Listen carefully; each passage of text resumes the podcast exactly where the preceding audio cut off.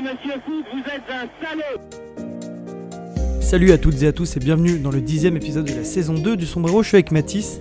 Salut, salut Lino, salut à tous. Très content, comme à notre habitude, de vous retrouver euh, pour ce nouveau retour sur l'actualité footballistique du week-end. Il y a des choses à dire, on a vu des très beaux matchs euh, aux quatre coins de l'Europe et c'est de ça dont on va euh, traiter aujourd'hui.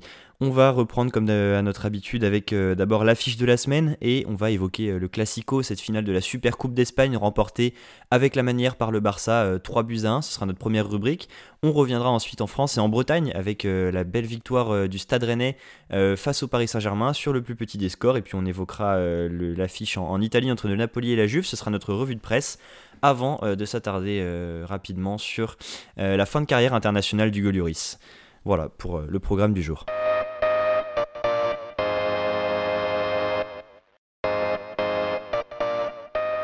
Comme d'habitude, un, très beau programme qui s'offre à nous aujourd'hui. Et on va commencer par le Classico, alors qui se tenait ni au Camp Nou, ni à l'Estadio Santiago Bernabéu, mais bien en Arabie Saoudite. Euh, pour la Super Coupe d'Espagne, la finale de la Super Coupe d'Espagne qui opposait le Real Madrid au FC Barcelone. Un score assez euh, illustrateur de la physionomie du match puisque euh, les Blaugrana se sont imposés 3 à 1 face à des Madrilènes bien palos, comme à leur couleur de, de, leur équipement, malgré un but de Benzema peut-être à la fin qui peut sauver un petit peu les meubles à la fin du match. Le FC Barcelone s'est surtout distingué tactiquement face à un Real de Madrid beaucoup trop friable et ça offre le premier titre, certes mineur, à Xavi, peut-être qu'il pourra euh, un petit peu euh, construire sur cela pour la, suite de la saison euh, du Barça qui va notamment connaître un point d'orgue assez dans peu de temps face à Manchester United revigoré en Europa League. Ouais, on va dire que c'est une belle première étape pour le renouveau de ce Barça façon Gavi. Et j'ai envie de dire un Barça qu'on a vu jouer comme on s'attend à voir jouer le Barça. Voilà, cette institution du beau jeu qui a tant marqué les années 2000-2010. Là, on a vraiment vu un, beau Barça qui a remporté un, un beau Classico. Alors pour parler euh, rapidement des compositions qui étaient les 22 acteurs, Thibaut Courtois bien sûr dans les buts du Real Madrid, euh, une défense avec euh, Carvaral, Militao, Rudiger et puis Ferland Mendy, le milieu était formé donc de Modric, Camavinga et Kroos, et avec Valverde, Benzema bien sûr et puis Vinicius qui était aux avant-postes, et du côté du FC Barcelone on avait ce 4-3-3 qui est désormais très typique avec Ter Stegen bien sûr, Arojo, Koundé, Christensen et Baldé en défense, et puis ce milieu Pedri, Busquets et De Jong, avec Gavi également, on avait euh, Dembélé et, Lewandowski euh, qui étaient euh, vraiment devant à ces postes d'attaque. Donc un match à sens unique, effectivement, comme on l'a dit, une très belle prestation tactique du FC Barcelone et beaucoup d'insuffisance aussi du Real Madrid. Carlo Ancelotti le pointait après le match, beaucoup trop d'erreurs, beaucoup trop de maladresse. Il avait le sentiment, je ne me rappelle plus les mots exacts, mais il avait le sentiment que cette équipe du Real Madrid offrait ces derniers temps trop de cadeaux à ses adversaires et effectivement, c'est ça qui a pêché euh, hier. Et on peut aussi saluer la manière dont le FC Barcelone a pu mettre à profit ses faiblesses et a pu euh, profiter de ses faiblesses pour euh, remporter ce match avec la manière. Je veux bien croire que Ancelotti regrette le fait d'offrir trop d'occasions à leurs adversaires, mais c'est surtout tactiquement moi je trouve qu'il s'est complètement trompé. Le milieu à 3, Modric, Kamavinga, Kroos, avec Valverde sur le côté, mais qui était plus haut, a été complètement dépassé. Kamavinga était sorti à la mi-temps, mais pour moi c'était vraiment pas le pire. Euh, le choix de faire rentrer Rodrigo était le, mauvais. Moi surtout, j'ai trouvé le, Real Madrid vraiment euh, trop laxiste, c'est dans la gestion de Sergio Busquets. On qu'il a plus la mobilité de ses jeunes années. Toutefois, il arrive hier, il arrivait à déstabiliser complètement le bloc madrilène en se positionnant entre les lignes. Et à la relance, il était intouchable. Avec à côté de lui ces deux électrons libres, Pedri et Gavi, avec deux Young qui succédaient dans la chaîne euh, de, transmission pour, pour l'attaque. C'était vraiment sympa et moi, il y a vraiment un schéma qui m'a que j'ai retenu hier, c'est une sortie de balle où il venait toucher un latéral. Le troisième homme, souvent Pedri ou Gavi selon le demi-espace. Et en fait, ils allaient souvent renverser de l'autre côté. Ils venaient fixer d'un côté, changer de l'autre. C'est des schémas assez simples, assez euh, classiques, qui sont travaillés dans les sortes de formation, qui sont souvent utilisés, mais qui sont. Euh, voilà, la, recherche du troisième homme, c'est vraiment quelque chose qui est euh, assez basique. Mais hier, c'était vraiment euh, destructeur pour le, pour le Real de Madrid qui n'avait pas de bloc, qui n'est jamais arrivé à défendre en bloc et qui du coup trop facilement s'est fait transpercer et le, le, Barça s'est procuré un certain nombre d'occasions énormes. Euh, Dembélé aurait pu vraiment marquer euh, plus de fois, mais quand vous savez que Lewandowski à lui seul totalise 5 tirs, c'est énorme. Alors Benzema aussi de l'autre côté, mais ils ont été bien moins dangereux. Il me semble que le premier tir cadré du Real de Madrid intervient à la 77e minute, alors que le Real de Madrid a plus de tirs que le Barça. Donc donc c'est ça qui est un petit peu paradoxal. Euh, j'ai trouvé un petit peu un manque aussi d'inventivité devant. Euh, Rodrigo euh, rentré à la mi-temps était mauvais. Valverde n'a pas été pas été bon. j'ai bien aimé la prestation d'Araujo côté côté Barcelone côté droit qui a complètement muselé Vinicius. C'est pas la première fois hein, que l'Uruguayen prend l'avantage sur le Brésilien. Cet été en match amical, il avait déjà pris le dessus. Donc, euh, donc voilà, globalement, le Barça, c'était très intéressant dans ce 4-3-3, 4-2-3-1, 4-4 de losange. C'était un petit peu euh, un mixte, mais c'est vraiment intéressant de voir euh, ce système à la relance avec Busquets qui, a qui avait été assez bon parce qu'il n'était pas attaqué aussi, ou trop peu attaqué, et surtout avec le positionnement de Pedri et Gavi dans les deux demi-espaces qui sont vraiment venus se positionner derrière Kamavinga et derrière euh, Modric. Ça a été très très très compliqué pour le Real de, gérer ça et on l'a bien vu, euh, Barcelone gagne ce match haut la main. C'est vrai que c'est là hein, où le Barça de, Xavi a été euh, très pertinent, c'est que les offensifs ont été très mobiles et ont, bien orchestré cette, cette animation un peu particulière où on avait voilà, un coup Gavi, un coup Pedri qui venait euh, en ailier en pendant Ousmane Dembélé, qui lui aussi a été assez efficace du coup dans un autre registre de l'autre côté. Donc on avait une animation assez polyvalente, assez, euh, diversifiée, mais en même temps très efficace parce que chaque joueur avait euh, très bien intériorisé son rôle. Peut-être un point clé, ce serait sur les phases sans ballon où Madrid a beaucoup souffert au milieu. Euh, ils ont euh, laissé énormément d'espace et le Barça en a très très bien profité grâce à justement ce milieu de terrain et ces offensifs qui ont, toujours, été très justes dans toutes leurs interventions. Donc le Barça a trouvé beaucoup d'espace trop facilement. Euh, le Real a fait aussi, c'est peut-être à ça qu'un Carlo Ancelotti faisait référence, quelques erreurs. Je pense à cette maladresse d'Eduardo Camavinga qui perd un ballon, bon forcément pas évident, mais qui a quand même cette perte de balle avant le premier but. Donc euh, voilà, des erreurs, des maladresses. La défense euh, madrilène a beaucoup peiné à les rattraper.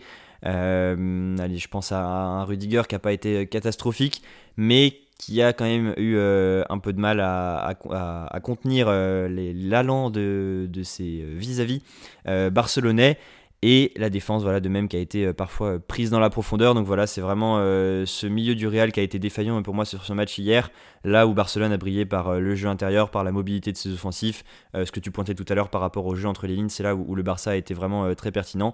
Et effectivement c'est une belle réussite. Ça leur permet déjà de s'adjuger la Coupe d'Espagne la Super Coupe d'Espagne. Bon on va dire que c'est un titre assez anecdotique mais aussi de préparer au mieux la, la deuxième partie de saison avec non seulement ce ce choc en Europa League contre Manchester United, mais aussi bien sûr les futures échéances euh, de l'IA et puis le prochain Classico euh, en deuxième partie de saison.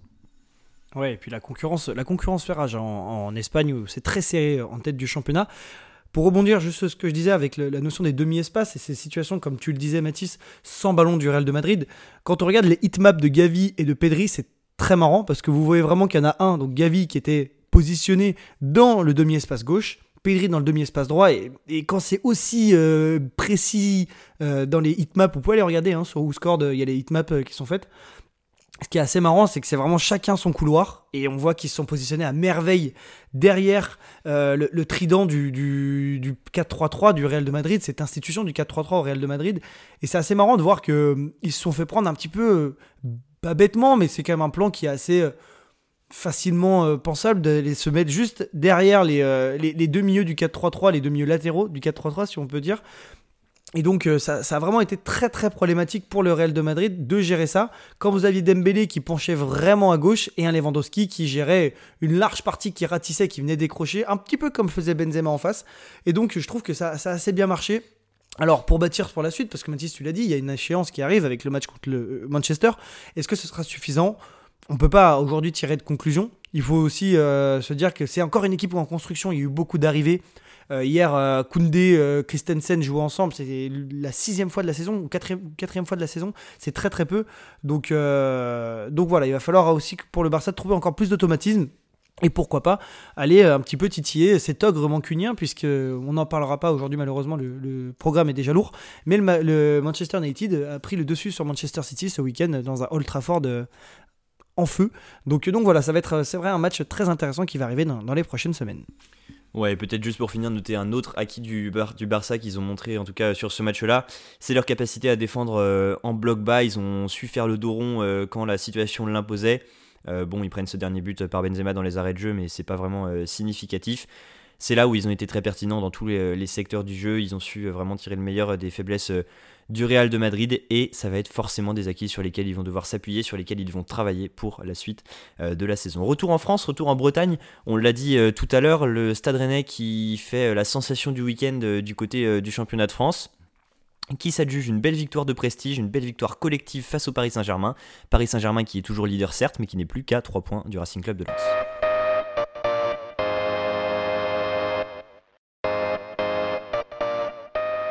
Exactement, et encore une, très belle performance de Bruno Genesio, j'aimerais dire son nom en premier parce que c'est l'entraîneur qui a le plus battu le Paris Saint-Germain sous l'ère Qatari. Cinquième victoire, troisième avec Rennes, il y en avait eu deux avec euh, l'Olympique Lyonnais auparavant.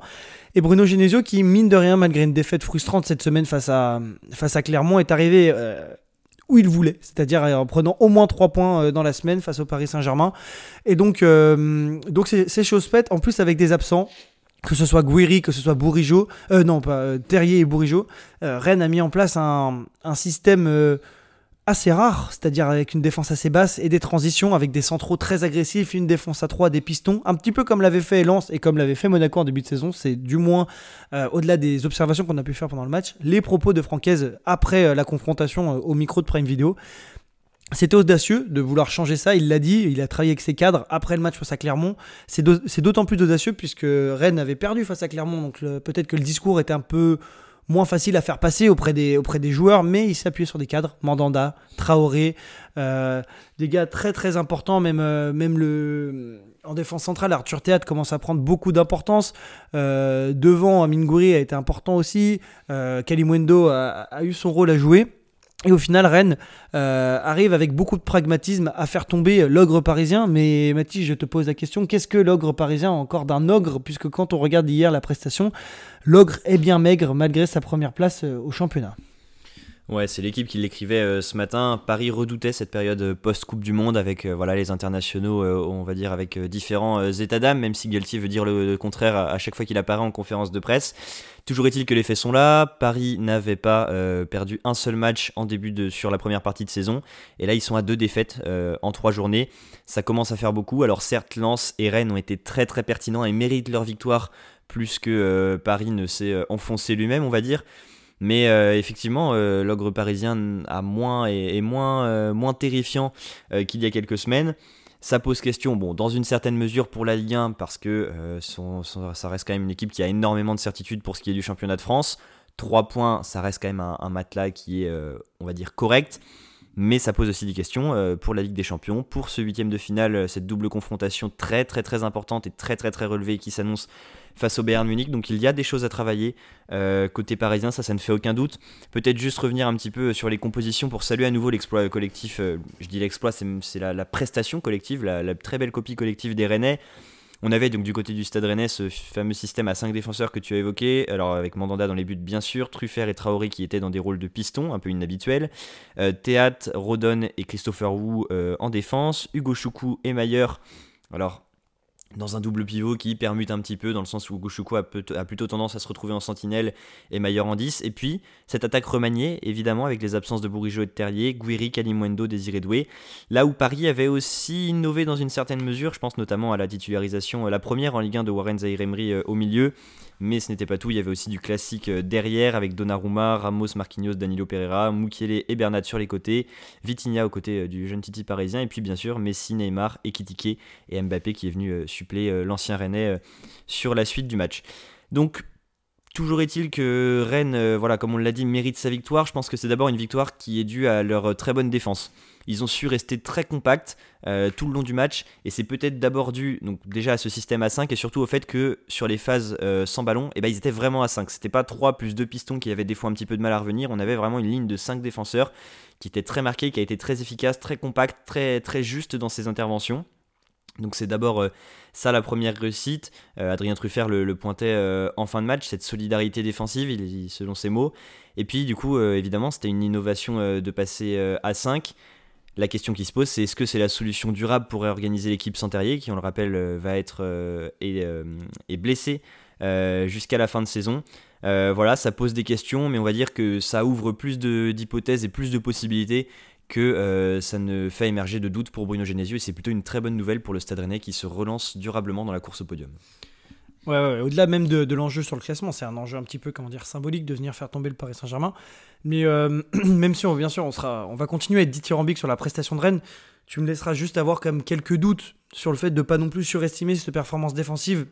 Euh, même si euh, euh, Truffert pointait la, solidarité défensive, Galtier, lui, de son côté, pointait plutôt l'immobilisme de ses attaquants. Et c'est quand même bien plus facile de défendre à 5 contre 3, contre 3 plots plutôt que de défendre contre 5 diables vraiment très. qui bougent énormément. Euh, et, c'est vrai que ce pragmatisme, on doit le valoriser, mais attention non plus pas trop surestimer cette performance défensive, puisque Paris s'est créé très très peu de performances au final, n'a qu'un tir cadré, ne se procure, bon, avec ce tir cadré, 0,91 euh, expected goals, parce qu'il y a une grosse situation et, des beaux arrêts de, Mandanda. Il me semble qu'il y a deux arrêts hein, à mettre au profit de, Steve Mandanda, l'ex-international français. On, parlera de l'autre ex-international français plus tard.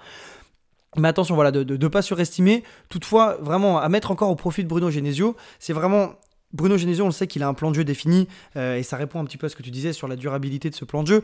Pour moi, quand on a un entraîneur qui sait jouer au foot et qui sait faire jouer ses hommes, c'est plus facile de passer d'un plan de jeu très offensif, très jovial, à du pragmatisme plutôt que l'inverse. Et ça, par exemple, a été, ça a toujours été le problème d'une équipe comme Manchester United avec, avec Solskjaer, de passer d'une équipe qui sait très bien défendre et jouer en transition à une équipe qui possède le ballon. On sait que Rennes, ils ont cette malléabilité, mais de base, c'est une équipe qui sait posséder le ballon, donc qui, en étant quatrième de Ligue 1, jouera forcément face à des blocs bas. Mais là où Bruno Genesio a été très fort, c'est d'arriver à avoir ce pragmatisme en se disant bah, face à une équipe plus forte que nous, on va faire ce qui a déjà été fait, mais en le faisant aussi à notre manière, c'est-à-dire en ayant toujours cette, euh, cette, adaptation, parce que tu vois, tu parlais d'un double pivot euh, Mayer ou Gochoku.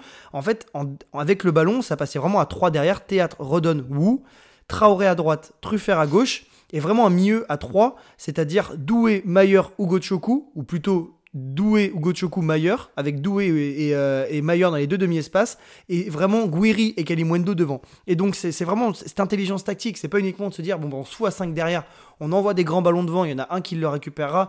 Non, c'est vraiment de se dire, on récupère, on fait les sorties de balles, et même s'ils ont décidé de reculer de 15 mètres sur le terrain, ils se procurent quand même des occasions. Il faut pas oublier que depuis le début de la saison, Rennes, c'est la quatrième équipe en, en termes de création d'occasions par 90 minutes. Et c'est la quatrième équipe qui tire le plus au but par 90 minutes. C'est-à-dire que c'est une équipe à vocation offensive, mais là où ça doit être vraiment mis au profit de, Bruno Genesio, et je finirai sur ça, c'est d'avoir eu cette intelligence de passer une équipe plus pragmatique, un peu plus défensive, mais toujours est-il que c'est une équipe qui a ce luxe de pouvoir faire ça, puisque de base c'est une équipe qui sait jouer au foot et qui peut-être le match prochain arrivera à remettre leur 4-3-3 et avoir 60% de possession de balle face à leur prochain adversaire.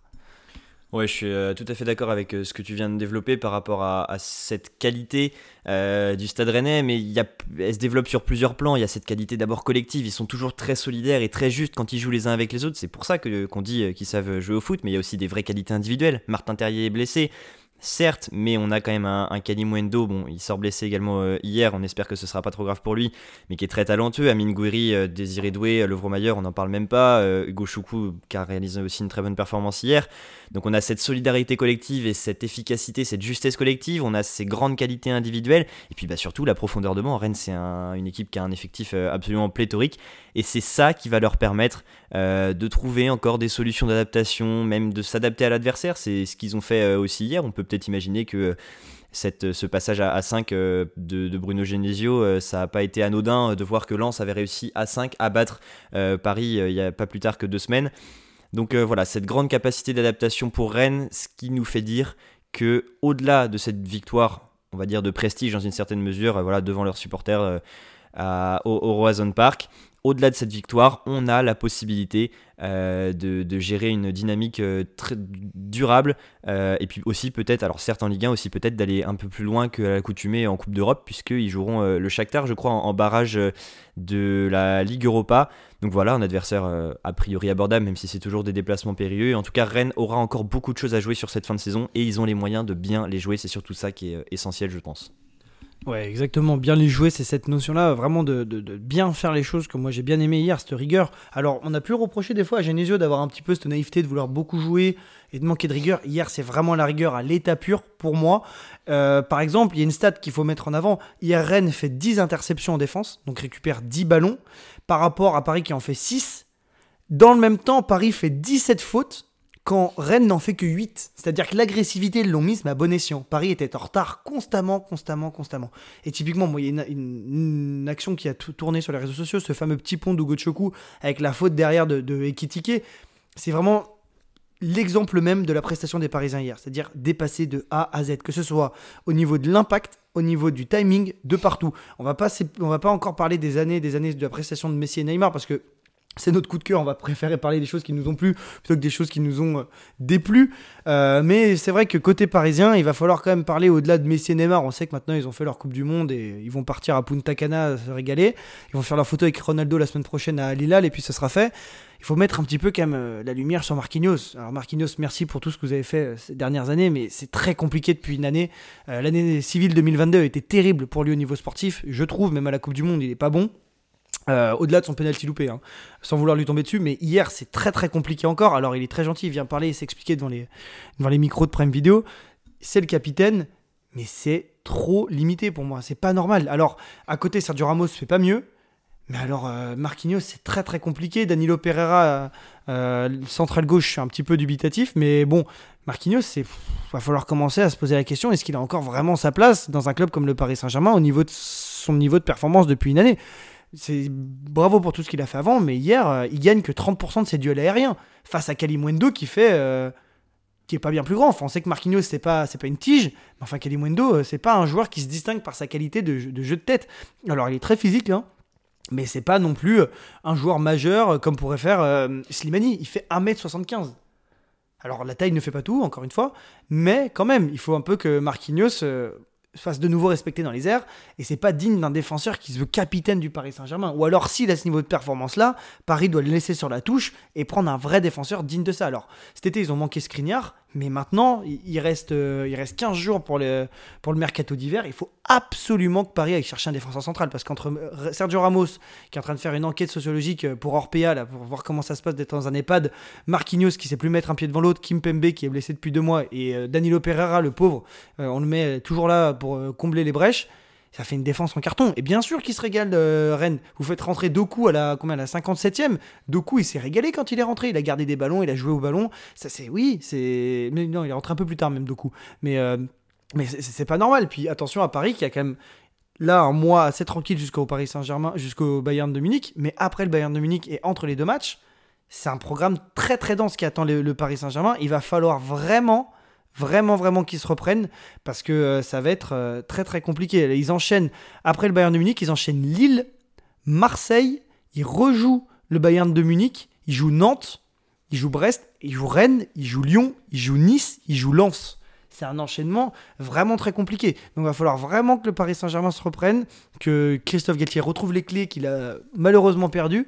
Euh, à partir de ce moment-là, ça va commencer à être très très très compliqué pour le PSG. Oui, tout à fait. C'est vrai que pour le coup, on, souhaite euh, du courage à Christophe Galtier pour trouver ses solutions. Après, ça fait aussi partie euh, de, son travail. Ça fait aussi l'intérêt euh, de cette équipe du Paris Saint-Germain parce que au-delà, alors certes, donc il y a ces, problèmes défensifs que tu as très bien pointé. C'est clair que Ramos, Marquinhos, ça fait combien de matchs maintenant qu'ils se font prendre dans la profondeur systématiquement? ils sont beaucoup moins mobiles et beaucoup moins réactifs qu'avant. Danilo vient jouer les pompiers de service. Kipembe va revenir d'ici quelques semaines, mais bon, on, on connaît aussi sa fiabilité qui n'est malheureusement pas à toute épreuve. Donc effectivement, Paris a beaucoup de travail. On va pas se plaindre de ce résultat parce que ça relance euh, le suspense pour le titre en Ligue 1 et c'est jamais quelque chose euh, dont on doit se plaindre quand on euh, suit le, championnat de France. À Lens aussi de savoir en profiter, à Lens de pouvoir hausser encore plus son niveau de performance pour espérer voilà, pouvoir parler d'une vraie course au titre en Ligue 1 d'ici une dizaine de journées parce qu'on le rappelle, c'est un petit peu faussé forcément cette année vu qu'il y a eu la Coupe du Monde de Qatar, mais on est à la mi-saison. Là, on vient de passer la 19e journée, donc voilà, encore beaucoup de choses qui peuvent se jouer au classement. On change de pays pour euh, notre troisième rubrique du jour. On passe en Italie, c'est notre revue de presse. Euh, et on va évoquer aujourd'hui alors le choc de cette euh, journée de, Serie A, de, de ce championnat d'Italie entre le Napoli et la Juve, le Napoli qui a remporté ce, choc et qui reste leader de Serie A. Et on évoque un article qui est signé Elio Bono sur Eurosport et qui s'intitule C'est d'un Napoli-Juve que l'Italie est née. Vu de Naples, comment le choc reflète-t-il les divisions du pays?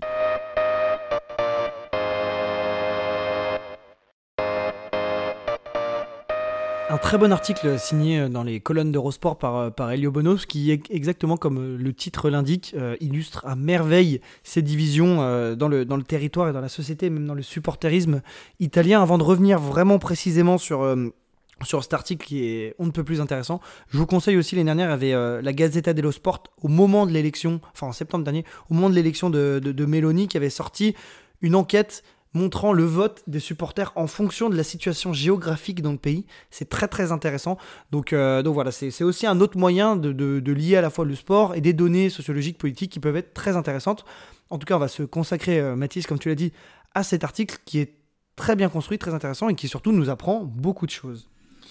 Alors l'idée centrale, c'est que on a euh, en Italie, euh, évidemment, d'un point de vue politique, économique, social, cette division entre un Nord qui a, euh, on va dire, toujours été peut-être un peu plus prospère et un petit peu plus propice au développement, de, voilà, depuis la, révolution industrielle, et un Sud qui a toujours, qui, qui, traîne un petit peu ces stéréotypes de plus de pauvreté, peut-être de, questions de, corruption. Donc on a vraiment ce clivage avec certes une part de réalité, mais qui est aussi, euh, on va dire, euh, transcendé par euh, des, représentations collectives qui restent bien assises dans la société et même dans la représentation qu'on s'en fait ici en dehors de l'Italie en Europe.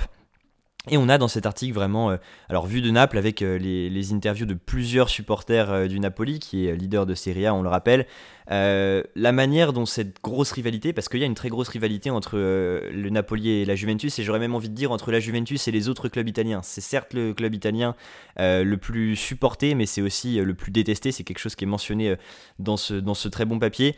Donc voilà, une forte rivalité et qui vient vraiment. Euh, en fait, on retrouve dans les raisons, on va dire, de la détestation des supporters du Napoli euh, pour euh, ce, club de la Juventus, les facteurs de ce clivage, de cette fragmentation entre le nord et le sud de l'Italie. Et c'est toujours assez intéressant, on a eu déjà l'occasion d'en parler plusieurs fois dans, dans, cette émission, mais c'est toujours intéressant de voir comment ici le football, on va dire en, comment en 90 minutes, on a le reflet euh, de plein de faits sociaux, de plein de faits politiques, culturels qui sont euh, relatifs à tellement de facteurs différents et comment tout ça vient euh, vraiment s'incarner en un seul et même match de football entre deux équipes et entre même j'avais envie de dire 22 joueurs qui n'ont peut-être pas de, pas de notion de, ce que représente le match qu'ils sont en train de jouer pour les dizaines de milliers de supporters qui les regardent dans le stade.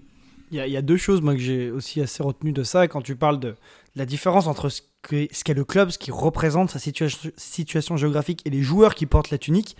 C'est cette notion d'institution qui, elle, préexiste et existera après le passage de ces joueurs. Et cette institution-là, elle porte en elle tous les facteurs, c'est tout le produit un petit peu de la construction italienne et c'est ça qui est très intéressant. Et en fait, d'un côté, on peut voir, comme tu disais, ces disparités à la fois social, mais aussi donc économique. Le PIB est deux fois inférieur, par, exemple, en Italie dans le sud, donc la région napolitaine, par rapport au, euh, au nord, avec Turin, dans, le Piémont. On sait qu'il y, a une grande industrie euh, automobile, notamment avec le groupe Fiat, qui est présent, bien sûr, à la Juventus.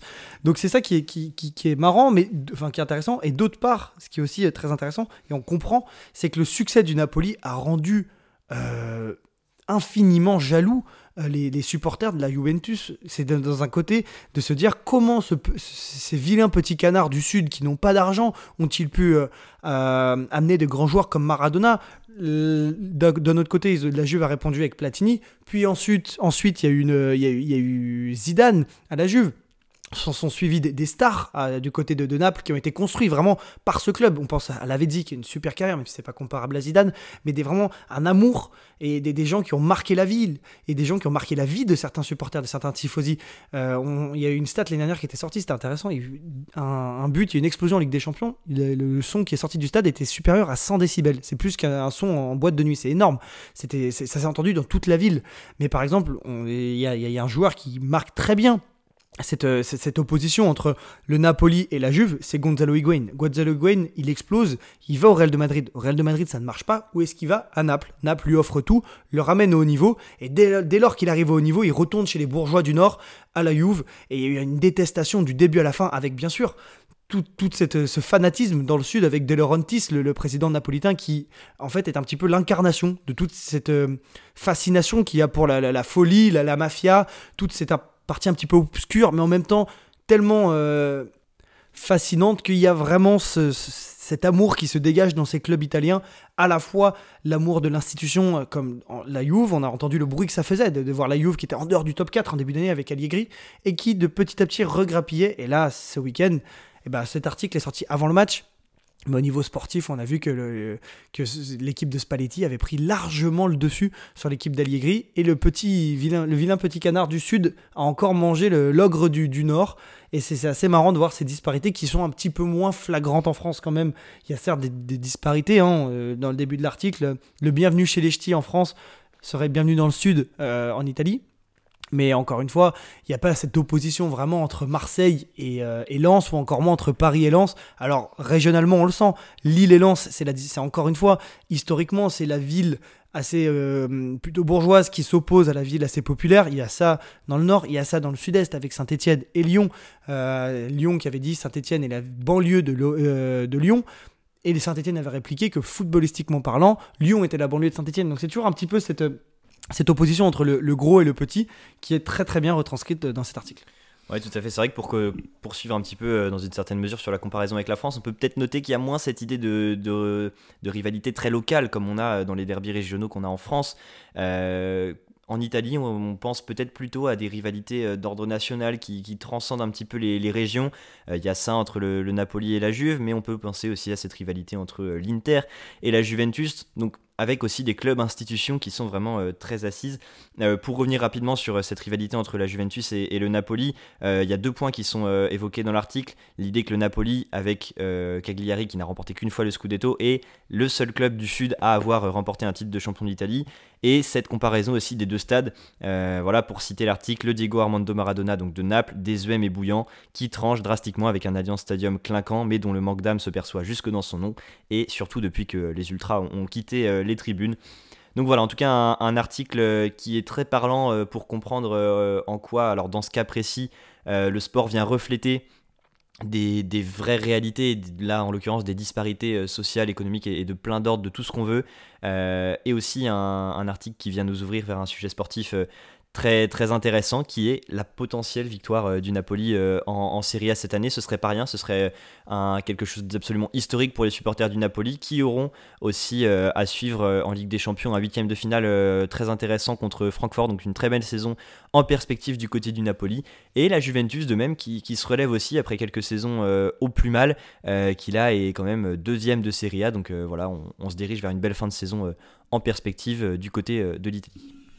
Oui, exactement, avec une, grande compétition dans, la Serie A de cette saison-là.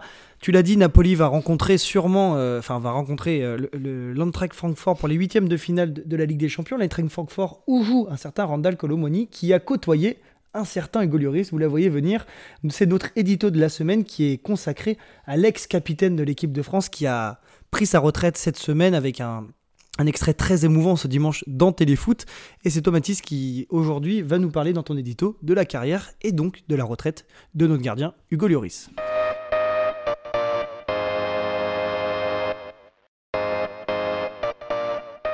Ouais, il y a cet extrait dans Téléfoot, il y a cette interview euh, dans l'équipe, on a, on a senti un Hugo Lloris, euh, on va dire très lucide, presque soulagé, mais en même temps très fier de tout ce qu'il avait euh, accompli. Et c'est pour ça, moi, j'avais envie aujourd'hui voilà, de, rendre hommage à sa carrière internationale, à la carrière internationale de ce très très grand gardien français.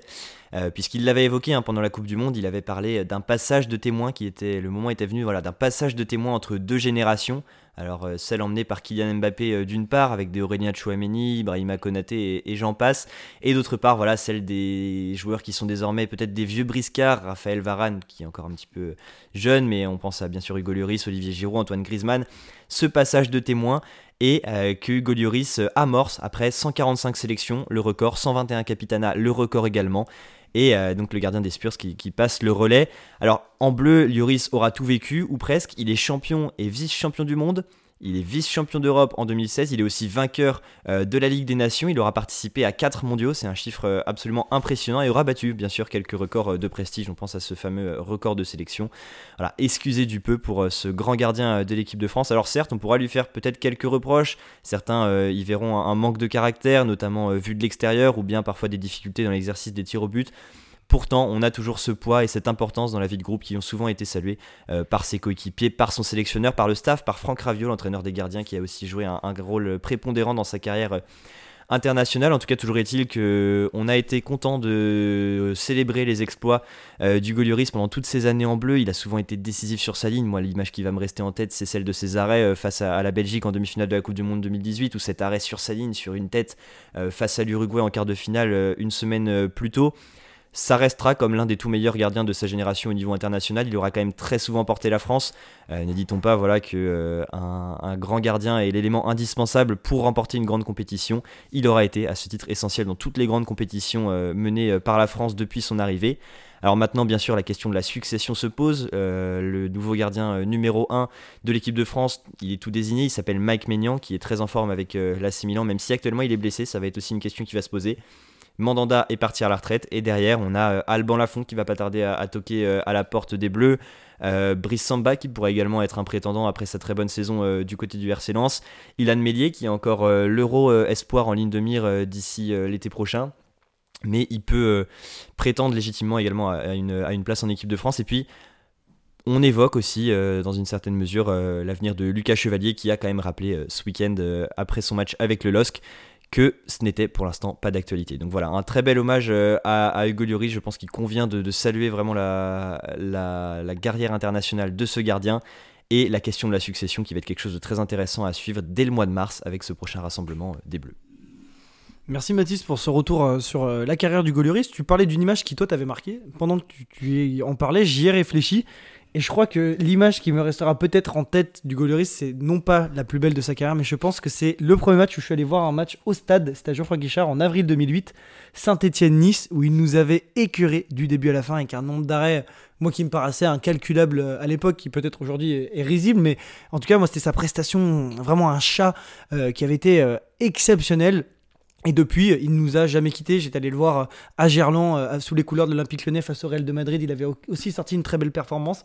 Il a des matchs capitaux avec, euh, avec Tottenham. Et moi, c'est cette tête, cet arrêt sur la tête de Diego Godin ou sous Carceres. Je crois que c'est Diego Godin où il sort un arrêt à l'horizontale qui euh, restera dans mes mémoires. Je le vois encore être, être couché à l'horizontale proche de son poteau.